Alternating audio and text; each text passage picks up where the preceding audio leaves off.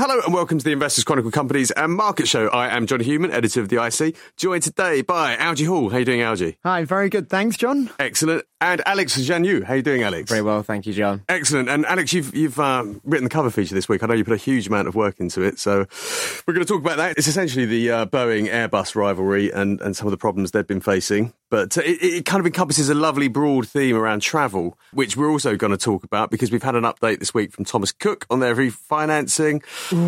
Yeah, yeah, a groan of uh, of disgust there. It's it's not a pretty place to be. And we had an update from uh, from uh, WH Smith, which is doing uh, great business in the travel uh, industry. Yeah. Converse conversely to uh, Thomas Cook. Before we do that, let's head back to last week's podcast and something Phil and I were talking about, which was Greene King.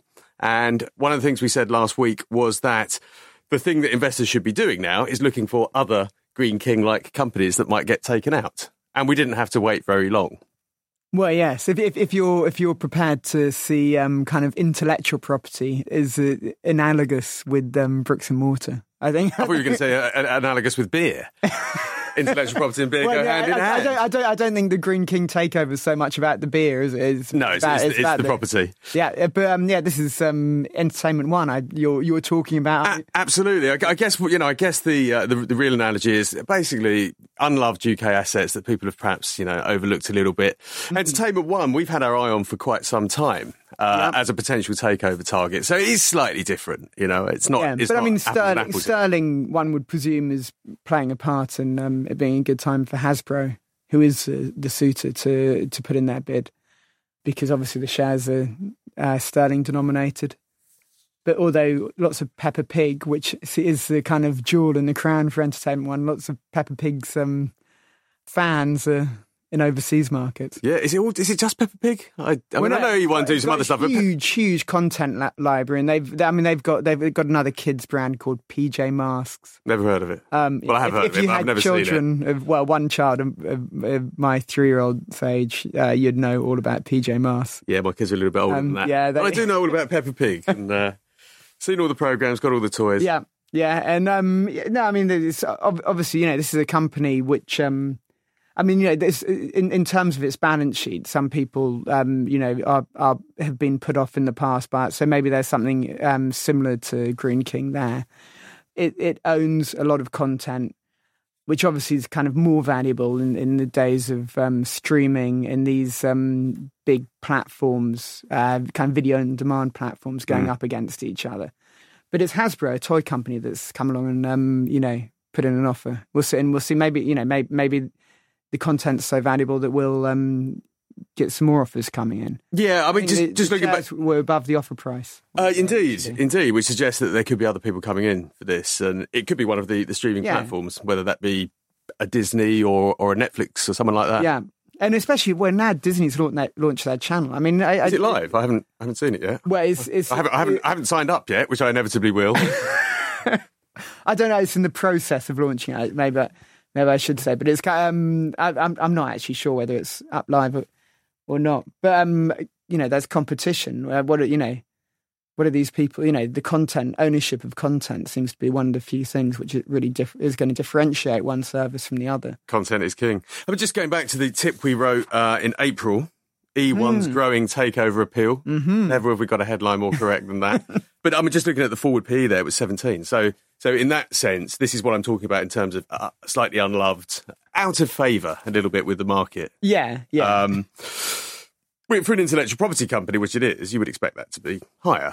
I don't have um, the numbers in front of me, but I, I think if if you look at it on an enterprise value basis, so you take into account the uh, you know the debt, some of the, the issues um, in terms of the way it's financed, I th- I think it you know that the the PE isn't you know telling you all of the story. Looking just at the equity on its own, it's one of those cases that you just look at the equity, you're perhaps getting a bit of a lopsided view of Yeah. valuation. Yeah, absolutely. Same, with same as Greene King. Yeah, yeah, yeah. Which had lo- yeah loads Lots of of debt, debt. loads of debt. Um, there was an interest. I mentioned the toys. I mentioned having a cupboard full of old Peppa Pig toys, and Yes. there was an interesting side effect of this deal uh, being Yeah. announced, which was that shares in Character Group, which is the essentially The the, UK manufacturer of all those toys that I've spent money on, uh, its shares took a bit of a beating. So, Yes. to explain why that happened. Well, uh, well, I, I, I, I guess it's you know they they make their toys under license mainly, and um and some toys are just a distributor for, but they design and they um and and distribute and market Peppa Pig toys, but they only do that because they're allowed to buy Entertainment One, who owns the intellectual property. So it's um I mean you know it's with Character Group they came up in a stock screen just the other week, and um was, they, they came up as a high quality share.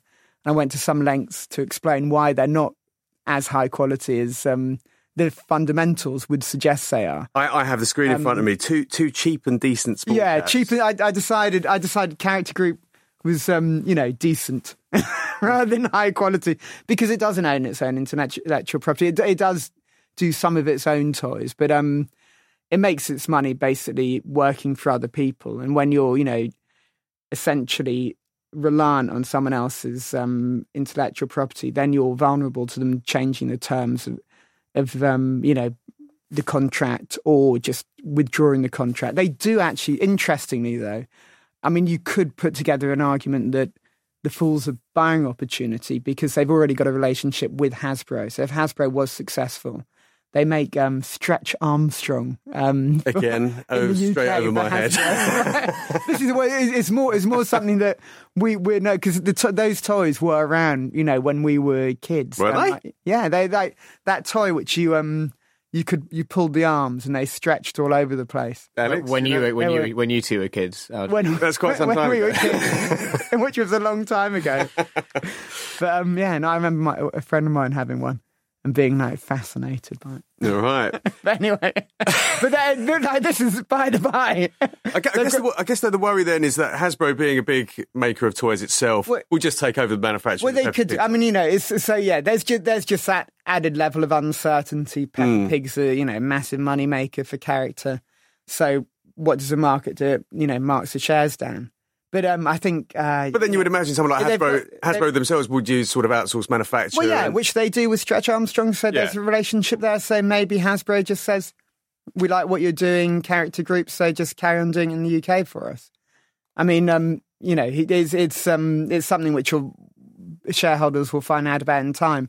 But in, in a way, what the, what what's happened that deal, or you know, the the approach to Entertainment One, kind of exposes this vulnerability in the business model, which you know is all has always been there. Which you had spotted. It. I, I, I see it very, Well, yeah, very, very just- clearly in the, just- the yeah. last paragraph. Yeah. Yeah. I mean, I guess, I mean, before we move on to, to some of our other discussions, this to me is a really interesting um, point to make about stock screening.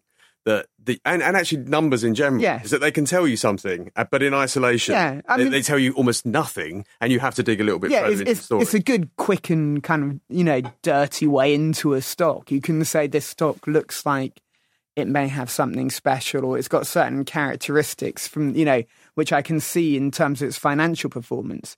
So what explains that? It's not you know it's kind of the you know its financials aren't an explanation. They're kind of like you know there's there's an underlying narrative which um, tells us about about that. Uh, Mm. You know, which will you know tell us you know why why those financials are as they are. so you basically then got make a judgment based on that narrative you've got to put the, conjunction with the qual around the quant. as it were. yeah, indeed, yeah.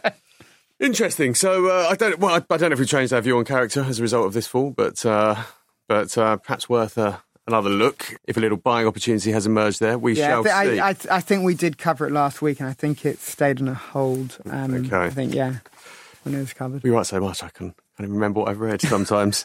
um, should we should we talk about another uh, story in the um, news section this week, Alex, which you've written, which I didn't uh, mention at the beginning of uh, of this podcast, but uh, it's a really good piece. It's in the news spotlight section, um, and it's looking at the tariff war, which we hear a lot about, but it's all sort of feels quite sort of uh, you know esoteric, and you've actually tried to put some meat around this, what it means for UK companies. Yeah, I mean, uh, charting the course of the tariff war is, is becoming a fool's game, and I'm not going to get bogged down in commentary on Trump's motivations or. Or, or, or indeed our expectations of where it will go. Um, I think from our point of view, what is most interesting, it's looking at how this might affect listed companies. Um, so of the experts I've spoken to, they really earmark automotives and semiconductors on the whole. London Stock Exchange, just Aston Martin, and doesn't appear like Aston Martin are particularly worried about this. So we look at semiconductors and a lot of electronics. to worry about. No, Aston Martin have got plenty to worry about. I don't think Trump is one of them.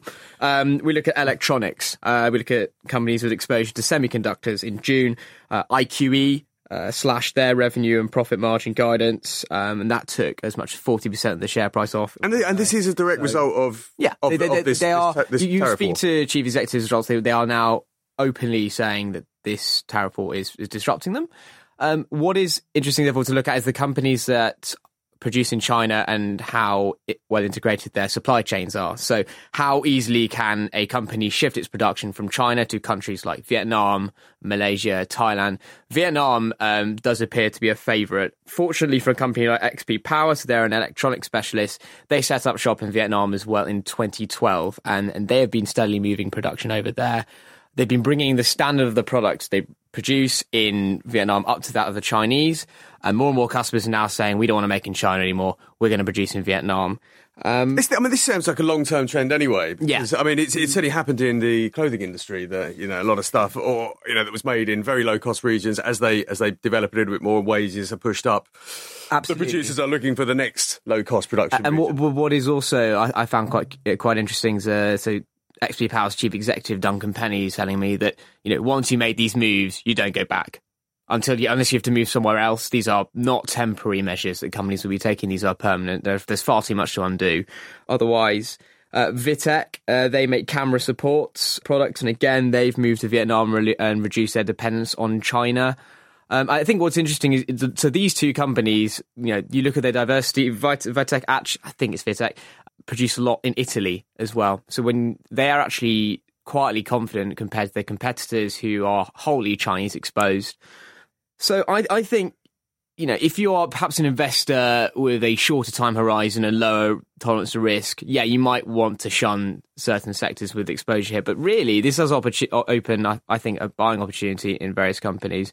You talked about quick and dirty entry points, Algy. I think this may be one into com- companies like Renishaw, pre- precision engineering, good quality uh, businesses. Um, well, Re- Renishaw is selling equipment to factories. yeah, exactly. And, and if those factories are being set up elsewhere, presumably they have to Sure. buy the equipment off Renishaw. So yeah, and so the headlines are, uh, you know, oh my god, we have to, you know, we have to stay out of these sectors. But really, these companies have been marked down.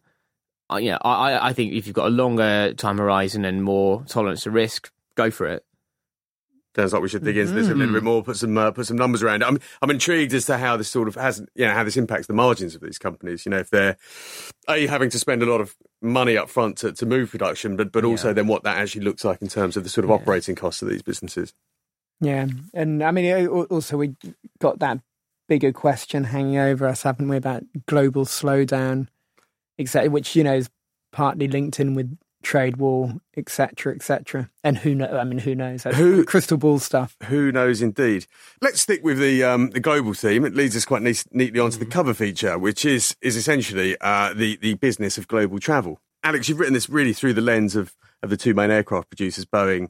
Uh, and Airbus, but looking through the supply chain, obviously lots of UK companies involved in this, and lots of customers buying these these planes as well, including Thomas Cook, who I'm sure we uh, can bring into this discussion. But um, I mean, talk talk us through what the future looks like for these these companies because we are at a bit of a, sort of confusing juncture here in this industry. Sure. I mean, for a long time, this has been a duopoly uh, between Boeing, uh, which again, it's you know, this is this is the fruit of American privateer genius against Airbus, which is a company that came out of uh, a collaboration from Western governments um, in the face of American prowess. You know what is happening in the aircraft industry. We're seeing you know, a, a greater push towards innovation. Electric planes are a huge talking point. Really? That sounds like something that's quite a long time, time Electric away. planes. Yeah, and, and the, but the way that they'll be doing this is it's you know it's a key theme for their M and A strategies. So rather than developing the stuff in house, and Airbus are working with Rolls Royce, and they recently bought a unit from Siemens. Um, it, does seem like a while away, but these I think they are looking to test flights in 2021. It will probably be on smaller aircraft to begin with, rather than larger aircraft. And whether that actually solves the environmental question itself, this electricity has to come from somewhere, and jumbo jet engines consume an enormous amount of power. Um, the extent that the current issues impacts innovation is interesting as well. So it's difficult to get away from the 737 Max disaster. Uh, these are the two uh, plane crashes that killed 346 people and have grounded 77 MAX flights around the world. Uh, Boeing incurring huge charges um, and hits of profits. Yeah, so it's had to pay compensation to mm. to the airlines that have been affected to by airlines. Uh, it's got a lawsuit, you know, legal action, and it's obviously delayed sales of planes it would have otherwise made. So the financial mm. impact has been has been pretty significant. Yeah, absolutely, and the extent of this to which this will distract Boeing and be able and then being able to pursue um, its own innovation goals, and whether this allows Airbus to move further ahead. Um, the reality is, is that you know, while so Airbus will look to increase their capacity by around ten percent year on year, so, so, it's difficult to envisage Airbus nicking significant amounts of business. Well, I mean, they've always they're always pretty neck yeah, and neck, aren't yeah. they? Yeah, I mean that said, so Flyadeal, uh, the low cost Saudi airline, they did cancel um, a Boeing order and have now moved to an all Airbus fleet.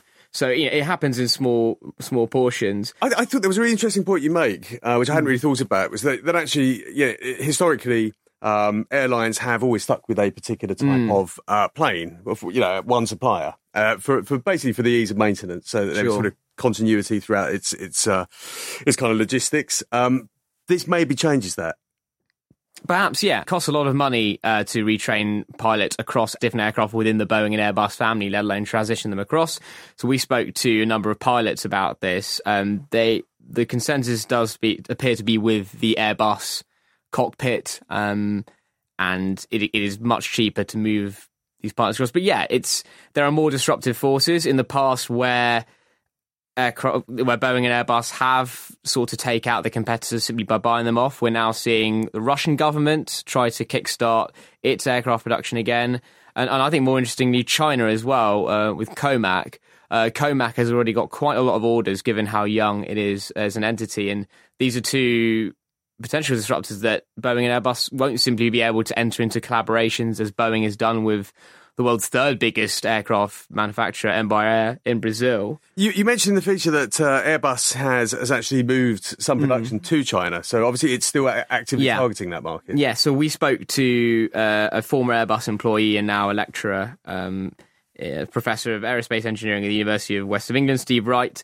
He said that you know, there are it's more there's a lot of political aspects that go into the decision of suppliers. You put work where you want to get customers. So Airbus will have thought, you know, we can only see in theory here, but will will have maybe thought we need to take on the rise of Comac, the amount of state-backed airlines buying planes from this state-backed manufacturer. Let's put work here. Let's gain favour of the Chinese. Steve Wright told me that he's been involved in pitches with suppliers uh, who where Airbus has simply gone for a supplier who they didn't pick last time for the sake of maintaining a relationship, and like and on the other side, suppliers will turn up to pitches simply to show face, knowing that they won't get any work. So there are a lot of forces that go on here, and that is very very much goes the territory of being quite a unique industry, quite you know a, a duopoly if you like. Yeah, I mean, do you think Boeing and Airbus are, are companies worth investing in? I mean, you know, this is I I, had, I dug up some uh, stats on air travel, and you know, mm. this, this is an industry that is growing incredibly quickly. I think it's something like 4.4 billion passenger flights are taken were taken in 2018, and that's going to grow another sort of five or six percent next year as well, presumably driven by emerging sure, markets. Sure, sure, and, and that's right. Travel is enormous. At the same time, consumers are growing more concerned over their carbon footprint.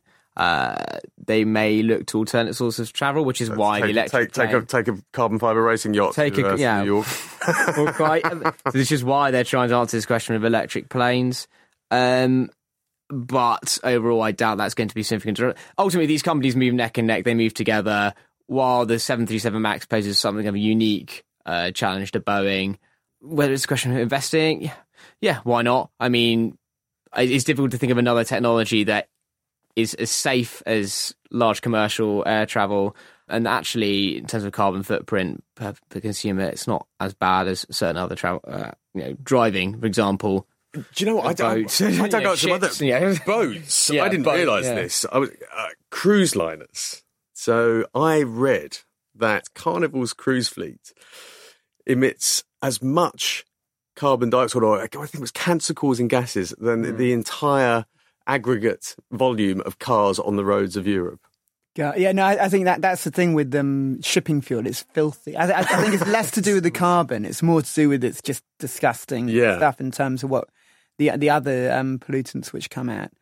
Oh, so I was but I mean, but air, air, air travel is, I, I, in terms of coming, you know, going on your holiday. That's kind of um, the, uh, you know, the the worst. I think in in terms of, um, you know, the the viewpoint that most people take on on travel. Yeah, I, I mean, I I did mean, look at. a, yeah, I mean, yeah, there's there's then there's a big, um, you know, where, there, there's a consumer movement un, underway to try and, um, you know, stop uh, encourage people not to travel by air when they go on holiday. yeah, And, and whether you know whether that catches on or not. But then there's also No. the emergence of being able to buy kind of the equivalent of sort of the government ca- carbon permit. Basically, you can offset your carbon footprint with certain con- financial contributions after taking a flight. So, Or buy, buy a more expensive ticket. yeah, buy a more expensive ticket as well. Uh, Uh, and you mentioned I mean, this he- in the he- feature. I didn't. I didn't know about this, but I, I certainly know that, that that a lot of airlines and tour operators are increasingly trying to flout their sort of green credentials. Ryanair Mm-hmm. being one of them. yeah. Apparently, Europe's greenest and cleanest airline, Mm-hmm.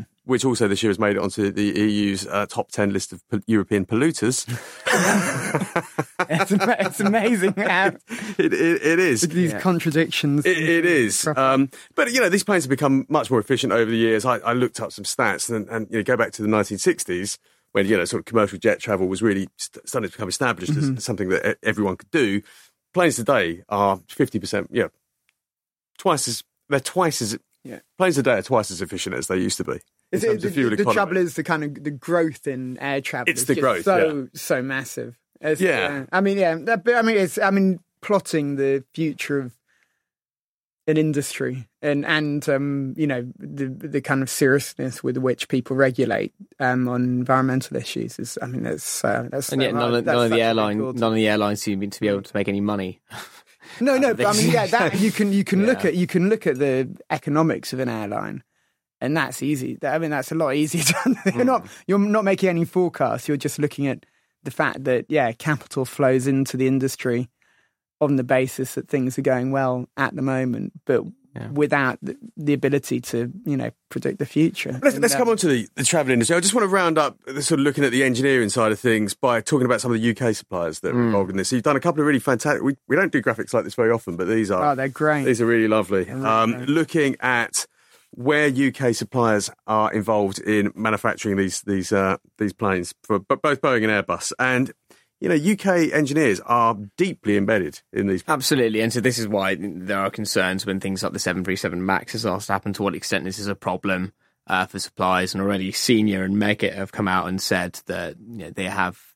Know, there's been less demand for spare parts, obviously, uh, which has hurt them. But yeah, um, the aerospace and defence market heavily exposed to these two. BAE Systems not so much. They they tend to focus on defence, but but they still have presence in the cockpit, kind of com- computer controls.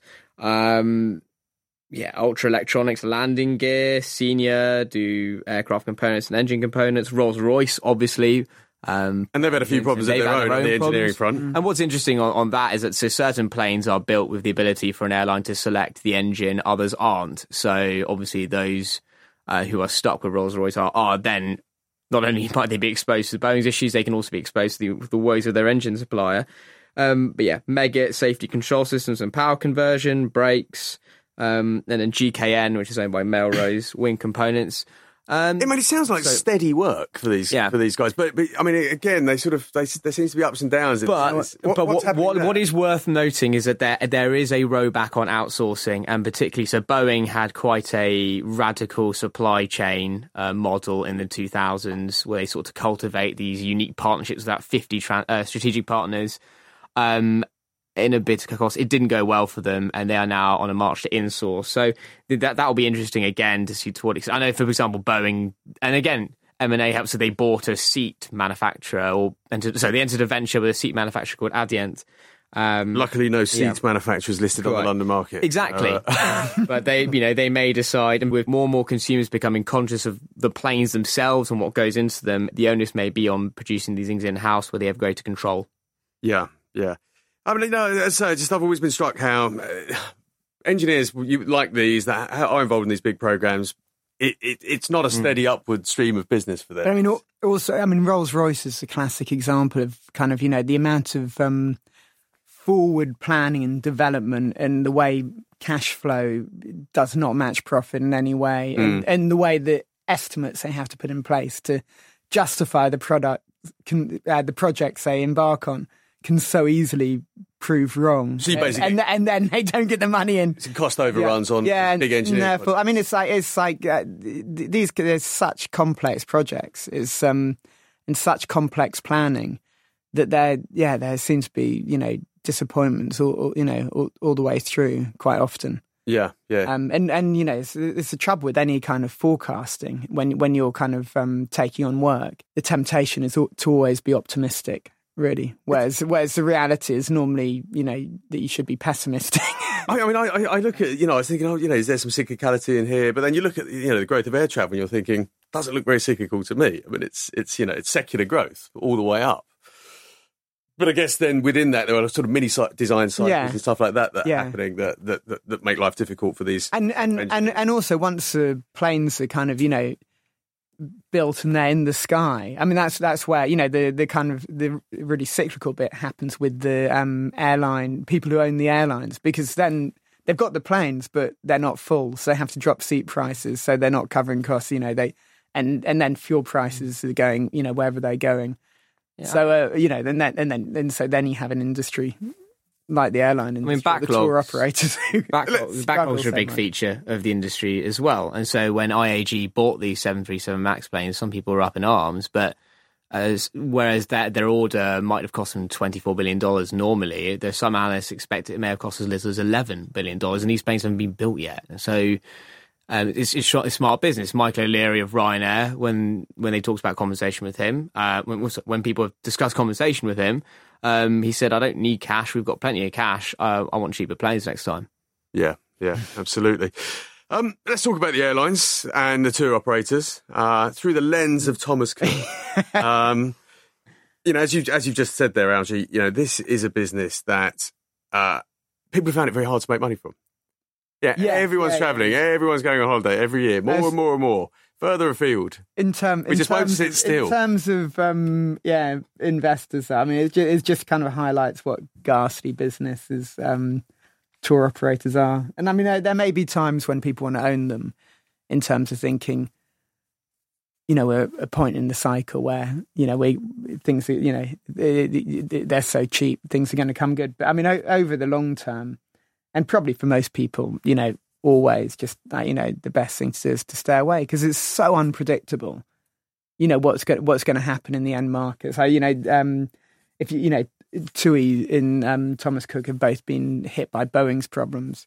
They're hit, you know, they're affect, and apparently they've been affected by the weather and things. You know, things things like it's just it's just like you know the the number of things. Volcanic They're- they're plan- plan- eruptions. yeah, volcanic eruptions. I mean, was- and they're that was a- planning. They're planning ahead. They're having to sit down and go, okay, how many people do we think are going to go on holiday with us next year? Uh, Yeah. I mean, and then they're having to book in all the, you know, all the seats on, you know, flights and you know rooms and hotels, etc. So it's just like, what a horrible business to be in. And then I guess you've got some kind of technological disruption going on as well. So, Oh, yes, you know, yeah, your Airbnbs coming along. Absolutely, yeah, and endless things. Yeah, it's not. It's not like anyone's really got any, you know, substantive, um, you know, barriers to entry. I mean, you know, spe- you know, especially now, what you know, what barriers to entries there were. Well, we had- we had a- eroded s- so substantially. We had a profit warning a few weeks ago from on the beach, which is uh, Yeah, yeah, just- operator, yeah, which, yeah. which had a model that was doing the disrupting and Yeah, of sort of uh, disrupted itself. I mean, well, I mean, it's just it's just flogging holidays on you know online. It's not. It's, I mean, it's hardly doing anything. Um, you know that special. It does, you do have to have good technology to underpin it. But I mean, also you look at um, that company's balance sheet, and there's so much cash sloshing through that business. And you know, it's kind of it's actually you get you kind of think you know it's not in, in terms of the profits it's making. It's you know it is having to manage a lot of um, working capital and um and then also they've moved into kind of a high street business, so providing the kind of back end for high street um, tour operators, and there are certain liabilities which um uh they you know that those people have to um take on now in terms of the holiday fails Hmm. and things you, like that. you mentioned that a lot of this is basically capital flowing into this industry during good times. That uh, Well, yeah, I- I think that's the, that's always that's always the problem with the with um, airlines, which is what um, you know why why they uh, there, there's the famous Buffett quote about the Wright brothers. Oh, yes. like how they would have shot down the you know the first aeroplane if investors should have if they'd known what was coming. But yeah, so yeah, when when when times are good, you can you know you you kind of as as Alex was saying, you know, they're backlogs. So you order your planes, then you wait for them, they arrive, and um, you know, potentially the market's you know slowed down, it, you know, in, in the interim, and then you you know you've got a plane that you can't fill. You'd flog it to a leasing uh, company. and then lease it back of them well, yeah. when the times are good. but, yeah, yeah, but you- yeah, you, as soon as you're flogging it, then it's kind of like you know how much is it worth? It's you know based on what yield you can get per seat. Yeah, I, no, I just So, so um, yeah, no, I mean it's just you know it's just like it's it's that horrible. It, it's just got one of those mismatches in terms of the investments you're having to make.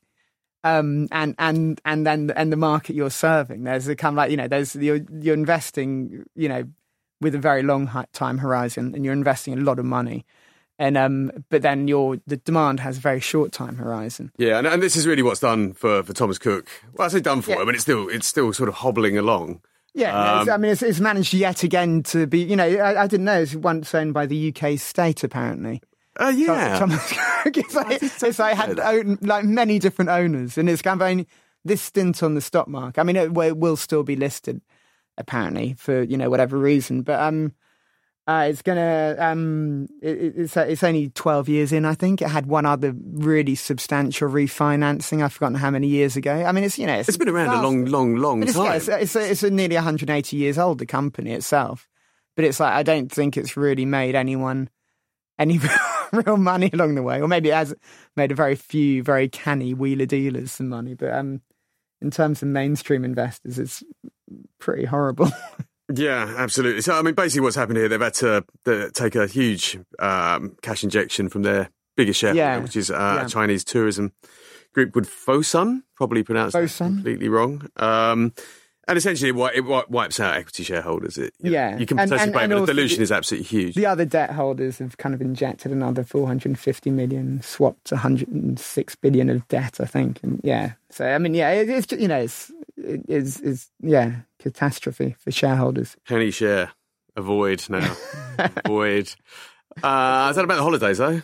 You've been you went on a Thomas Cook holiday, didn't you? I remember I that. did once when I went a long time ago when I was covering um, and, the and travel once, leisure and once only. And once only. I, I kind of thought, well, you know, this is interesting because I would, I just had, we'd just had our first kid. And it's like, yeah, all this is like really, you know, it's meant to be very easy. These pack, you know, pack. I, I, I hadn't had experience. With, You you would package bit holidays. of, bit of scuttlebutt, eh?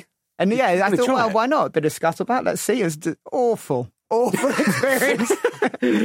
well, the main, the main thing was, was, I mean, the, you know, it's pretty ghastly, the transfers and stuff, but the hotel we'd been put in was um, between two karaoke bars. And it was, yeah, it was really nasty. So I ended up paying a lot more money to go and stay somewhere which where we could actually Ugh. sleep. Um, And then, and then you've had the shares on the sale ever since. the, the tour operators just are not great businesses, really. mm. I remember back in the day when I was an analyst, we covered lastminute.com was still. Oh yeah, um, well that, that's the, business the that precursor of on, on the beach, really. As point. Yeah, what's the other one? E-bookers. e-bookers, yeah. I mean, yeah. E-bookers, yeah. They all went in the same direction. Avoid travel operators. Airlines, mm, be, Well, yeah, care- be uh, careful. Yeah, they're very cyclical. Um, aircraft manufacturers, that's where you want to be. At the, yeah, what, top, of the the, top of the stuff. top of the train. Apart from all the train. engine makers, yeah. Um, there you go. Okay. Or, so or what about selling? Um, weren't we're going to talk about selling magazines and Oh. uh, sandwiches in the Of in the airports. W. H. easiest- Smith, The easiest way to make money from the travel captive industry. captive market can yeah sell at a very nice margin. of course. From W- The Investors uh, Chronicle W- is one magazine you buy in the airport when you're bored, isn't it? we do really well at airports. Yeah. It's uh, Not surprised. strange. We were going on holiday buying the Investors Chronicle.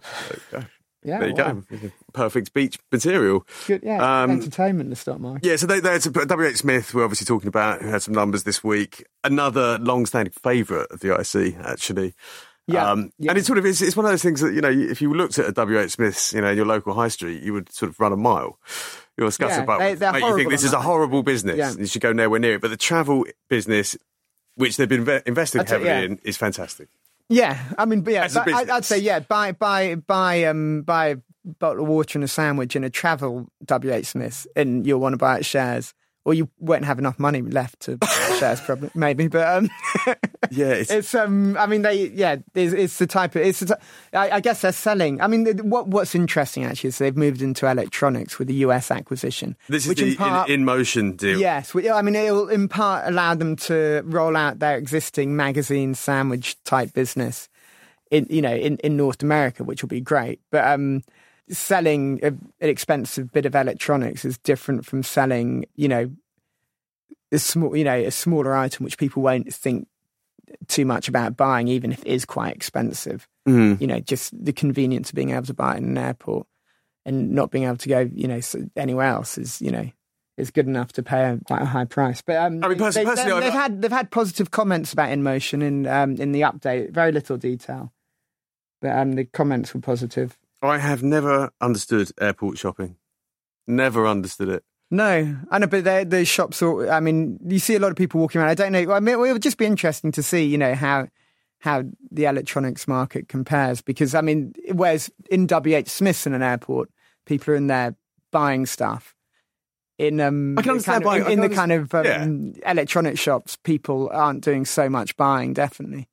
But there are lots of um, expensive items in there. Yeah, I mean, go through Stansted. I mean, the whole the whole the place is basically a shopping mall. Yeah, yeah. You know, it's uh, and I've seen the development of the airport over the years. That's what it is. So I presume people are buying. It's just not me. I've bought an over, overpriced Toblerone from time to time. Well, yeah, that's the WH Smith market at the moment, or the class, the traditional one. But also, they're in hospitals as well, It's a bit controversial that though. and that is, I, I think that's something which is worth watching because I mean, you know, that the the whole uproar about co- hospital car parks. Well, the shop in a hospital isn't a million, you know, miles away in terms of the prices being charged. Mm. So they're getting really quite big in hospitals now. So I think, um, you know, that shareholders in WH Smith should, you know, maybe maybe keep their eye, eye on that. And then, you know, if, if they start to get pilloried there, then maybe, um, you know, there are wider implications. But you know, I- I'm not, you know, I I'm not aware of any um, reason at the moment to fret about that. It's just something to definitely be aware of. Yeah, definitely. But no, no, no danger signs right now. So uh, definitely uh, stays on the buy list. Yeah, yeah, yeah, absolutely. It's doing I know it's one well. of one of Phil's faves as well for uh, hmm for the travel business. I, I always wondered if they were going to split split it up actually at some point, but uh, Well, I don't who- think they will now. I mean, also, who'd want the high street? No one would want it. Exactly. Yeah, I, th- I think that you know, managed to decline is probably the only option, really. Having said that, I, I hadn't. 202 post offices open in high streets, which is uh, Yeah, that no, kind of gives them a yeah. purpose. Yeah, no, no, it gets people in. Um, McColl's has used the same strategy. Mm. Um, not Well, that, struggling- that, struggling that bit too. business hasn't done great. But um, yeah, no, they. I mean, they're doing, and they they've got stationery as a bright spot. They do these stationery stores. So, I mean, you know, they're you know they're they're canny operators. So, I mean, you know, they what you know life they can breathe breathe into the um, you know high street estate. They they are. It's a good, it's a good management story, WH Smith's really. Yeah, no, no, it's, and yeah, good, you know, good strategy, definitely. Excellent. All right. Well, uh, I think that just about wraps up our, our travel special. thank you, Alex, and, and thank you, Algy. Some really, really interesting food for thought there. Just let me talk you through what we have in the magazine alongside that. Look at the sector focus. Uh, this is about retail to resi conversion, which is something that uh, Emma Powell has looked at and a potential uh, lifeline for uh, retail landlords who uh, are trying to cope with this struggling high street we just mentioned. A super long stock screen, Algy. Three pages. Oh my goodness, I, Yeah. didn't, know, I didn't know it'd been stretched out over there. Look- You, you, have, a- you have a funny idea of how much fits on a page. So there are a lot of tables with this one, lots of ideas. it's a big table. What's it- about?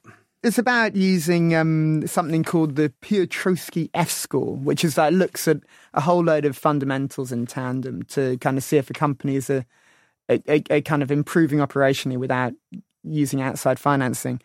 And it's using that against a whole load of different um, kind of valuation metrics, looking for cheap shares, basically. No, it's, it's value basically. it's value based, but it, uh, unlike because it's got this Piotroski um, F score quality measure. Actually, interestingly, it's, it's it did it did all right. I mean, it's it's done it's done all right last year, which has been a very tough time for value in general. So, um, Lots of ideas on that yeah, big but table. it, there are lots of food for thought type stock screen rather than going into the specifics of any one company or or you know a few companies that I normally try and do. All right. We have a second feature looking at some of the goings on in Hong Kong and how how uh, investors need to perhaps think a little bit differently about political risk.